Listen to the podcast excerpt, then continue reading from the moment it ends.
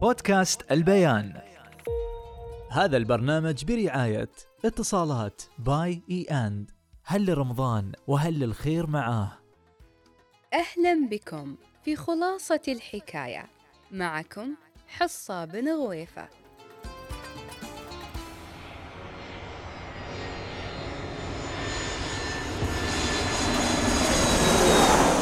شهر ديسمبر من العام 1903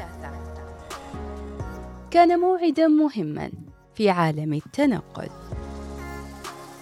وأي تنقل؟ إنه تنقل من مكان إلى آخر. ولكن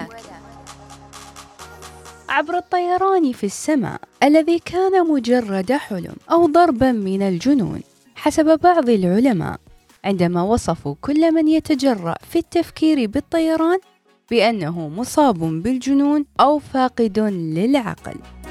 ولكن الأخوين رايت أسقطا هذا الاعتقاد وبات الحلم حقيقة وأصبح الطيران واقعا منذ أول تجربة ناجحة في أواسط ديسمبر من عام 1903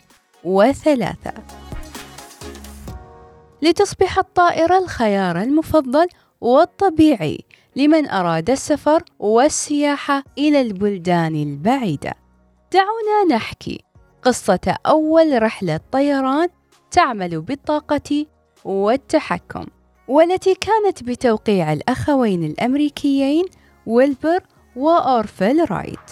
أما ويلبر فهو الشقيق الأكبر لأورفل، وكانت بداية الحكاية عبارة عن هدية من والدهما. ميلتون رايت.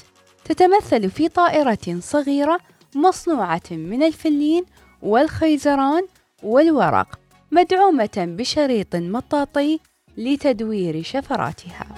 افتتنا بها ومنحتهما الطائرة حبهما للطيران مدى الحياة.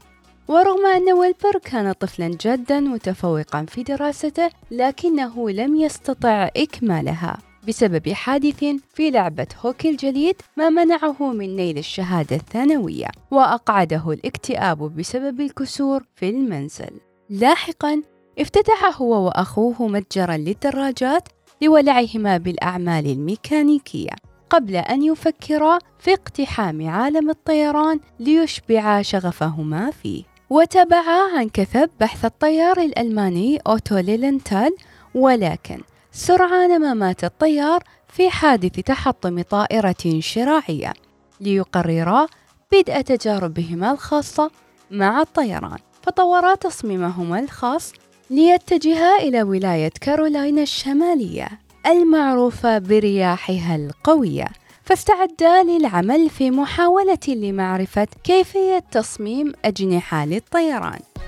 وحاولا محاكاة الطيور وطورا مفهوما يسمى بتزييف الجناح. ليكون السابع عشر من ديسمبر عام 1903 موعدا للنجاح في التحليق في أول رحلة مجانية بطائرة مدفوعة بقوة أثقل من الطائرة الجوية. طار ويلبر بطائرته لمدة 59 ثانية على ارتفاع 852 قدما وكانت إنجازا استثنائيا في ذلك الوقت. ويومها انطلقت أول طائرة غيرت العالم إلى الأبد. استغرقت الرحلة الأولى للأخوين رايت 12 ثانية فقط. لكن رحلتهم الرابعة والتي استمرت لمدة 59 ثانية أثبتت أنهما قد ابتكرا طائرة حقيقية لكن نجاحهما لم يكن موضع تقدير في أمريكا. فبدأ في بيع طائرتهما في أوروبا قبل أن يعودا إلى الولايات المتحدة عام 1909 ليوقعا عقودا لبيع الطائرات. كما كان الأخوين رايت أول من اخترع ضوابط الطائرات التي جعلت رحلة الطائرات ثابتة الجناحين ممكنة. وكان الإنجاز الذي حققه هو إنشاء نظام تحكم ثلاثي المحاور.